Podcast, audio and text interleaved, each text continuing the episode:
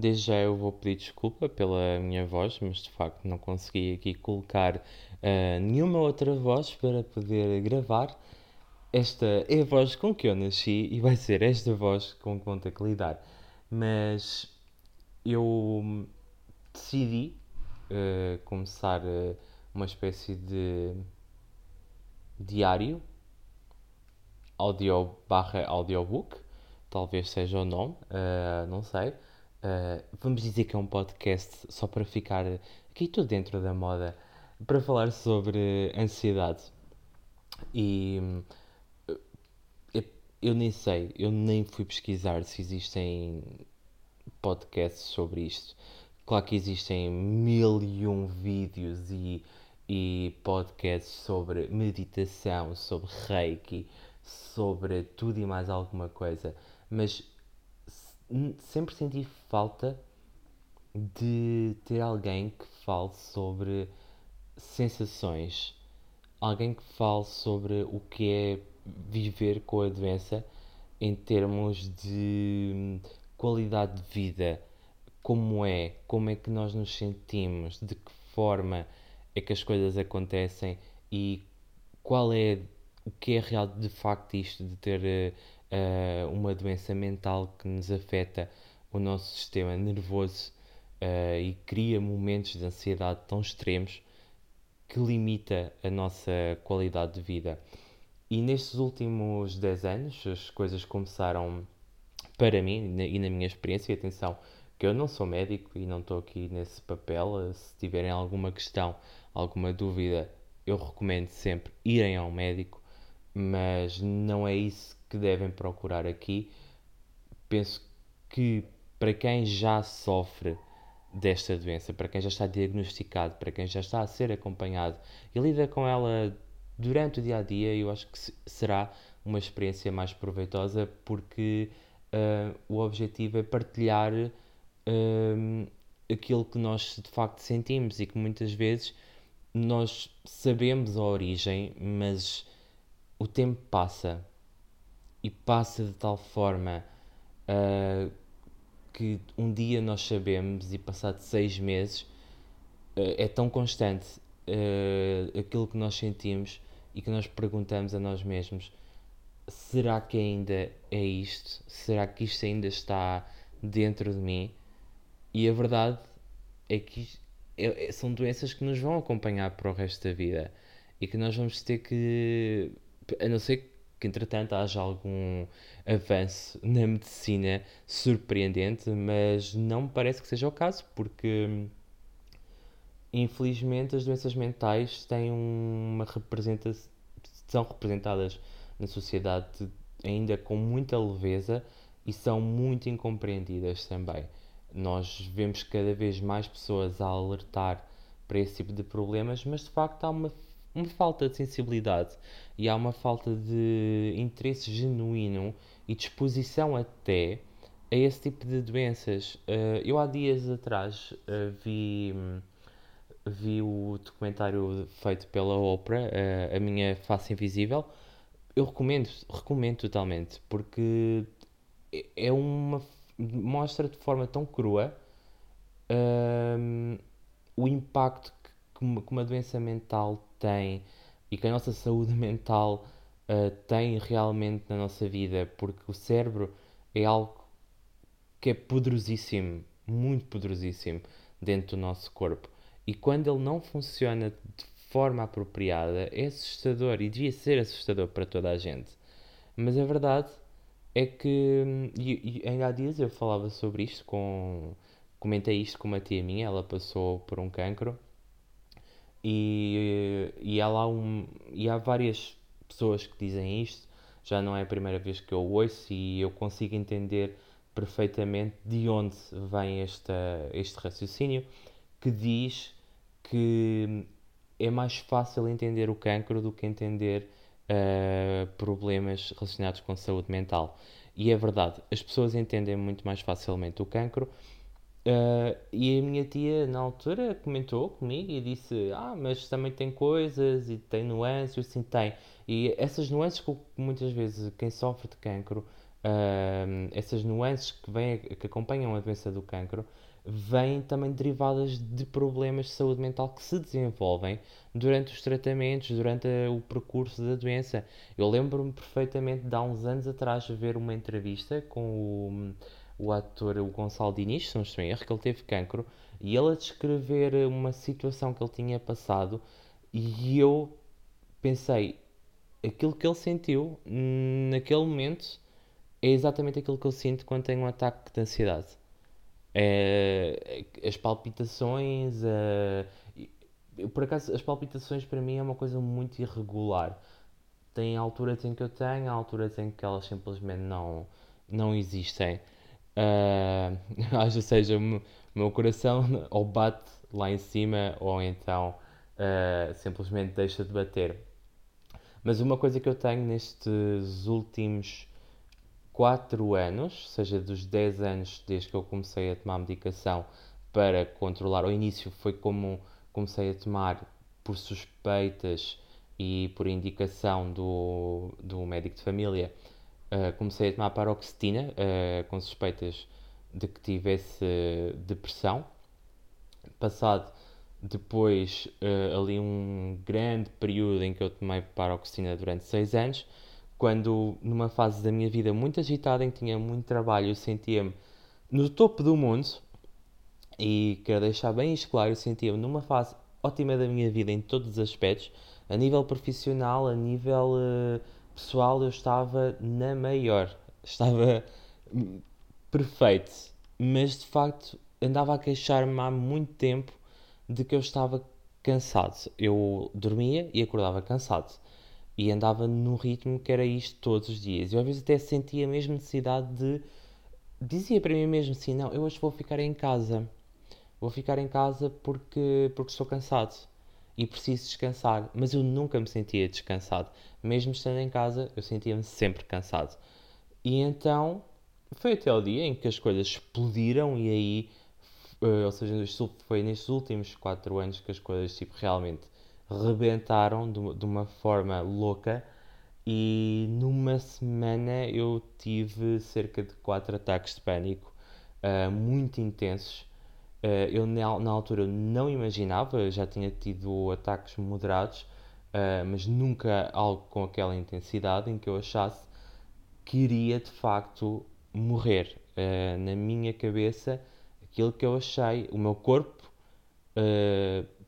todo ele estava naquele momento programado para pensar: ok, isto só pode ser a minha morte. Não poderia ser ali outra coisa. Não havia. A minha cabeça simplesmente, o meu cérebro preencheu-se totalmente um, para achar que de facto aquilo que eu sentia só podia ser isso, porque de um momento para o outro. Eu lembro perfeitamente nesse dia de eu acordar, fui tomar o pequeno almoço, uh, tomei no café, à boa moda portuguesa, na altura não havia Covid, não havia problemas com nada disto.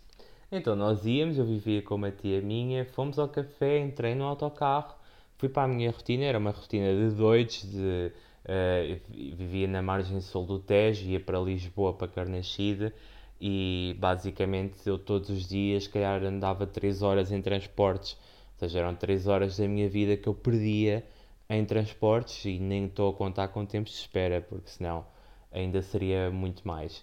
E lembro-me de estar na, na estação do Pragal e não sei, sei que de um momento para o outro uh, a primeira sensação que eu tive foi de fraqueza, aquela sensação de, mas eu pensei, mas eu tomei o pequeno almoço, não, não, para mim não fazia sentido eu ter fraqueza, porque se eu comi, se já tinha comido há, se calhar para aí há 20 minutos, meia hora, uh, não estava a fazer muito sentido, mas estava com uma fraqueza que era crescente, e daí começou um, ah, começo a sentir um grande desconforto a nível do peito, uh, na zona do peito, começo a sentir um grande desconforto, começo a coçar-me por tudo o que é lado.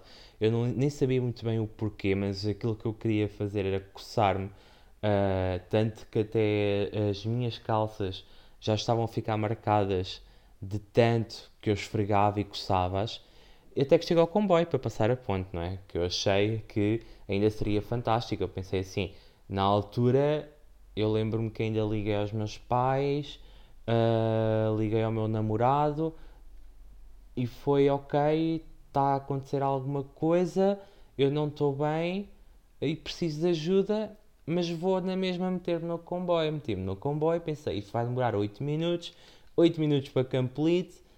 Quando cheguei a Camplite, eu ainda pensei, não, calma, isto só pode ser fraqueza, eu vou ali ao café, vou pedir um copo de água com açúcar, vou beber. Um, e começo a falar com, com o senhor que trabalhava nesse café e ele já tinha sido paramédico, algo assim. E o senhor diz: uh, Eu digo ao senhor assim: Olha, eu não me estou a sentir bem, eu preciso de um copo de água com açúcar e, e estou com, uma, com um grande. Para mim, eu dizia uma dor, hoje eu vejo que é mais um desconforto, mas eu dizia: Estou com uma grande dor no peito. Uh, e ele disse: Olha, já fui paramédico, você devia ir para o hospital, porque isso pode ser uh, algum problema com o coração. Bem, aí as coisas ganham uma dimensão ainda maior. Se já estava tipo uh, já a imaginar todos os cenários, então ele ali ainda conseguiu, digamos, catapultar. claro que não teve culpa alguma, mas bem, já estava num estado de paranoia. E. Hum, e então, a água com açúcar obviamente não resultou em nada. Eu estava completamente cego com, com aquela sensação e só me lembro de levantar dinheiro, descer as escadas da, da estação e perguntei qualquer acho que só perguntei ao taxista quanto é que custava para ir para, Santa, para, para o Hospital de Santa Maria. Ele disse que era X, eu entrei uh, e disse ok, vamos para o Hospital de Santa Maria. Não lhe dei a entender que não estava bem, só quase a chegar ao hospital é que eu disse assim: Olha, eu não me estou a sentir nada bem, eu tenho uma dor no peito, eu não sei o que é, uh, e eu preciso ir ao hospital. Mas disse isto quase da forma: vou-me acalmar a mim, mas vou-lhe vou dizer de forma a que ele também fique calmo e que não entre aqui em pânico, porque o meu receio era que ele dissesse algo do género: Ah, então eu não te vou levar, vamos chamar uma ambulância e eu tivesse que sair. Então eu pensei, não, eu já estava mesmo ali na esquina a chegar ao hospital quando eu lhe digo isto e o senhor foi. Eu nem tenho ideia se ele foi comigo lá dentro ou não, mas lembro que chegámos lá e eu, pronto, fui à triagem e disse: Olha, eu tenho esta dor no peito. Fizeram logo ali um, na triagem, uh, viram meus batimentos cardíacos, disseram: Olha, os seus batimentos cardíacos estão elevados, mas está muito longe de à partida estar a ter algum problema cardíaco. Uh, simplesmente estão um bocadinho elevados. Eu acho que até na altura seria alguma coisa inferior a 130, ou seja, só para terem uma noção, se não estou em erro, uh, por volta dos 130 nem seria algo moderado, ou, se, ou seja, é uma caminhada se calhar um bocadinho mais rápida, pronto. Mas de facto aquilo para mim estava a ser horrível e passei ali horas uh, no hospital. Eu nunca, eu pessoalmente eu sou uma pessoa muito paciente nos hospitais, eu percebo perfeitamente o esforço uh, que o nosso Serviço Nacional de Saúde faz, então uh, acho que aquela foi a única situação em que eu tive mesmo necessidade de cometer alguns excessos comportamentais porque passado 6 horas de estar à espera e eu não conseguia estar sentado, eu não conseguia estar em pé, não, eu andava para trás e para a frente. Uh, o meu namorado na altura já tinha chegado, estava comigo, ele só via que eu coçava-me e eu invadia os gabinetes e eu dizia: Eu preciso de ajuda, eu não estou bem, tipo, eu estou-me a sentir mal. Uh, e davam-me qualquer coisa que eu agora suspeito que era um dia spam para me acalmar mas não estava ainda bem a fazer efeito. Bem, foi um dia terrível que depois resultou em exames, em análises e não deu em nada, estava tudo bem, estava tudo ok. Tipo, não vais morrer, estás bem, vai para casa, vai descansar, uh, que se amanhã vai estar melhor. Eu, ok, tudo bem, fui para casa, dia seguinte, a mesma coisa, a mesma dor no peito, recomeçou tudo novo. Eu lembro-me que aí ainda ia a caminho do trabalho, mas eu cheguei a meio, saí do autocarro ali em Belém e eu fui ali aos jardins de Belém, deitei-me, liguei, acho que até na altura foi para o meu pai e ia dizer: Pai, eu não consigo, alguma coisa está a acontecer, tipo, eu só posso estar a morrer porque não há aqui alguma coisa que não está, não está a correr bem comigo. É impossível eu ter esta dor no peito uh, novamente. E fui, fui, por sorte apanhei a mesma médica em Santa Maria. Um, chegou àquele ponto em que ela disse assim: Olha, a única coisa que pode, pode agora fazer, acho que foi uma TAC ou uma ressonância magnética, uh, mas ela, naquele momento, ela virou-se para mim e disse-me: Eu vai fazer isto, mas eu tenho praticamente 100% de certeza absoluta que não vai acusar nada e que o seu problema uh, é a nível de pronto a nível psicológico e não e não não é, na, não é nada a nível físico que esteja a acontecer consigo neste caso. Ou seja não seria nada ou nada daquilo que eu achava que estaria a acontecer não é? Que seria um infarto um AVC qualquer coisa assim. E então fui fiz o exame e de facto o exame não disse nada e nesse momento foi encaminhado para a urgência psiquiátrica durante esse, esse mês todo. Essa semana ainda voltei a ter outros ataques, mas mesmo durante o mês andei basicamente num estado de de muito stress, muito stress. Aquilo que eu senti depois dessa primeira dessa semana dos ataques foi que o meu corpo uh, reconfigurou-se. O meu corpo simplesmente esqueceu-se de tudo. Ou seja, todas as sensações que eu tinha experimentado ao longo da vida, de um momento para o outro, desaparecem. Eu não sei, seja, se alguém chegasse ao pé de mim e desse-me uma chapada, a dor que eu ia sentir daquela chapada ia ser demasiada para o meu corpo processar e o meu corpo iria logo começar a achar que se calhar, olha, era a minha bochecha que iria desfazer-se ou sei lá, ou para mim, para mim qualquer coisa que eu fizesse hum, era, tudo, era tudo muito tipo. explodia logo tudo muito facilmente e demorou cerca de seis meses e quando eu comecei a fazer a terapia a primeira coisa que fizeram ao nível do Serviço Nacional de Saúde é a parte da psiquiatria e depois da parte da psiquiatria passamos para a parte da psicologia mediante a avaliação que é feita e na altura eu comecei a tomar, um, se não estou em erro, Cipralex. Passei de paroxetina para Cipralex. Do Cipralex não me dei muito bem com ele. Passei para o Citalopram e no Citalopram consegui chegar a um nível em que estava bem. E quando é bem, é aquele bem de ok, não estou totalmente mal, estou assim assim, dá para viver, dá, Continuo a ter dores de peito, sim, porque as dores de peito, basicamente, nos últimos 4 anos, é uma coisa que me acompanha basicamente todos os dias. É daqueles sintomas que eu sei que quando estou a ter uma crise estão lá. É muito raro ter uma semana inteira em que não tenha dores no peito. E isso condicionou muito a minha vida e mais noutra ocasião irei falar mais sobre isso.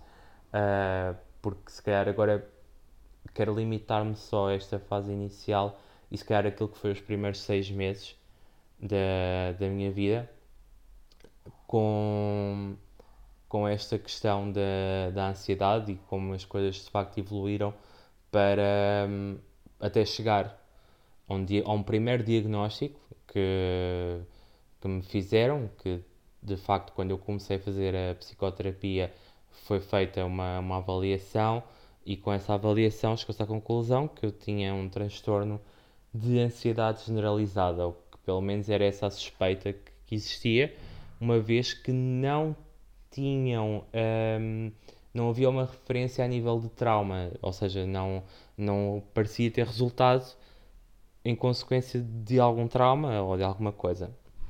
Mas de facto, esses primeiros, uh, esses seis meses iniciais foram de grande reconfiguração. Foi, se calhar, foi aquele período da minha vida em que tudo mudou. Eu era uma pessoa num dia e depois dos ataques eu mudei drasticamente para com as outras pessoas, mas também para comigo mesmo.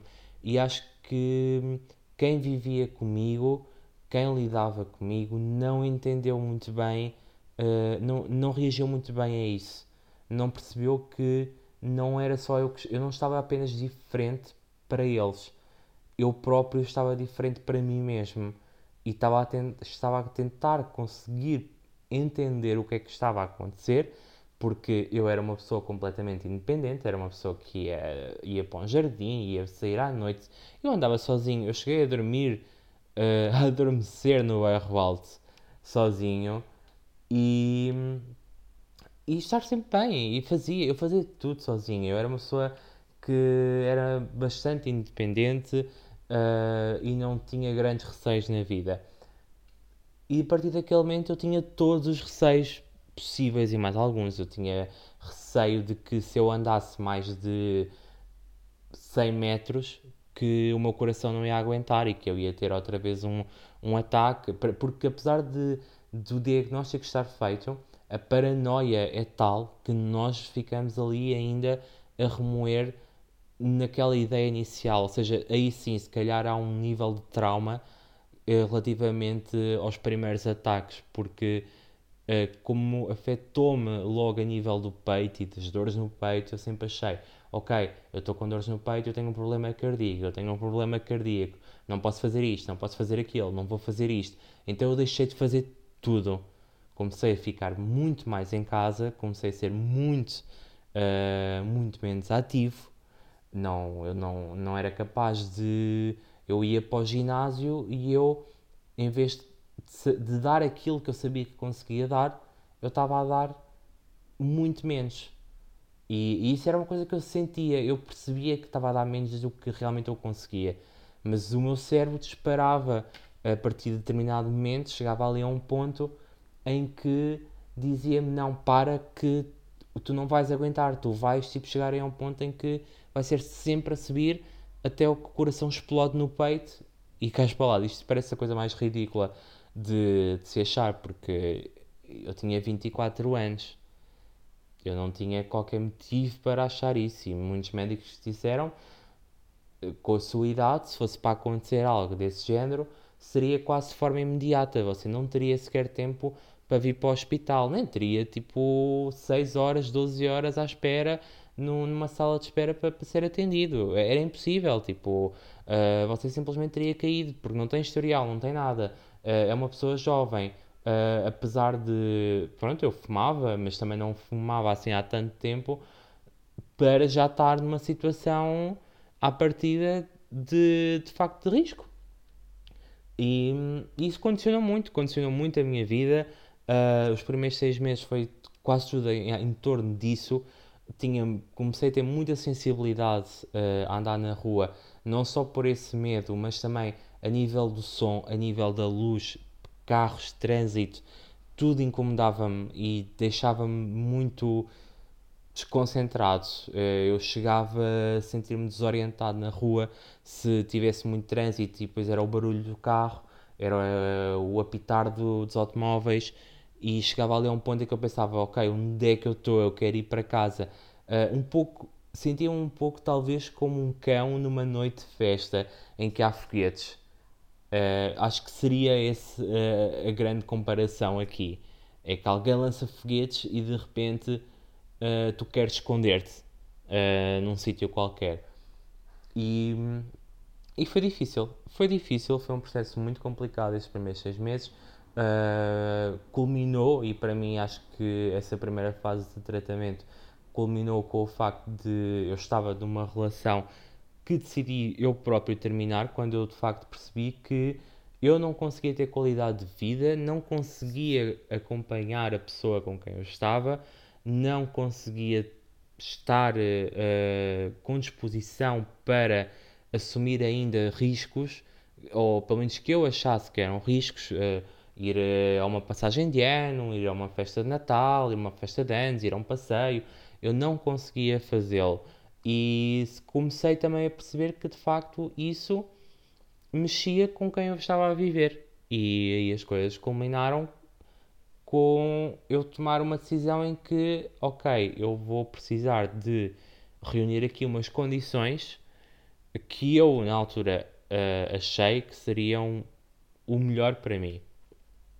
E uma delas foi viver mais perto do meu trabalho, uh, de forma a estar o mais estável possível e reduzir o máximo possível de, de viagens, porque eu continuava a fazer horas e horas de viagens de autocarro, de comboio. Eu, para, para mim, entrar em comboios depois de ter o ataque, uh, o primeiro ataque em que tive que andar de comboio, depois quando voltei a andar de comboio, pronto, foi todo um trauma, todo um stress. E de facto um, eu tive que tomar essa decisão e tomei essa decisão e falei e disse as coisas acabam aqui neste momento porque eu não consigo acompanhar-te uh, numa relação uh, numa relação que tem duas pessoas mas que neste momento só está a ter uma pessoa e eu não consigo fazer mais porque eu não consigo fazer por mim e não vou conseguir fazer por ti. E então o melhor para mim naquele momento foi de facto mudar tudo agarrei nas coisas, mudei de casa, fui viver sozinho. Uh, sozinho, aliás, vivia com outras pessoas, aluguei um quarto, mas estava basicamente sozinho e decidi então começar uma nova etapa da minha vida num ambiente que eu uh, julguei que fosse mais seguro e que tinha uma grande vantagem para mim e que eu não vou adiantar muito hoje, mas que tinha, que era que eu vivia ao lado de um hospital. Uh, o sonho, era o sonho, na, naquela época da, da, minha vida, era o sonho, era viver ao pé de um hospital, porque sabia, tinha um sentimento de segurança uh, e a mente logo aí, é, é, lá está, a mente, é, o cérebro é uma coisa tão poderosa que quando ele não funciona bem é muito difícil nós darmos aqui a volta. E chegarmos ali àquele, uh, somente quando são problemas de ansiedade e quando estamos a entrar em pânico e vamos para o hospital e chegamos à porta do hospital e está tudo bem. É a melhor sensação do mundo. Então eu pensei, eu vou ver ao pé de um hospital, eu qualquer coisa, sei que ando, faço o quê? 50 passos, estou ali ao pé do hospital e está tudo bem. E está tudo na maior e vai ser, pá, a minha vida vai ser muito mais fácil. Um, e então, já, yeah, eu tomei essa decisão, fiz isso e entrei num novo capítulo da minha vida e espero poder mais tarde adiantar. Hoje não vou adiantar mais porque, muito sinceramente, uh, já estou aqui há 30 minutos a fazer aqui um grande documentário. mais que do que eu estava à espera, estava à espera se calhar em 10 minutos e de falar aqui só sobre algumas coisas e certamente que fugi muito àquilo que eu queria falar inicialmente, uh, mas acho que pelo menos eu queria falar sobre uh, aquilo que eu senti uh, e, o, e, os primeiros seis meses de facto foram horríveis, foram ficar para o pior período da minha vida e um, que felizmente melhorou. E mais tarde irei falar como é que melhorou e por, o porquê e de como foi uh, esse processo, não é? tendo em conta que já foi há 4 anos atrás. Neste momento as coisas estão num ponto totalmente diferente, embora um, tenham havido passos atrás, outros passos à frente, e assim continuamos. E espero que, que estejam cá para ouvir.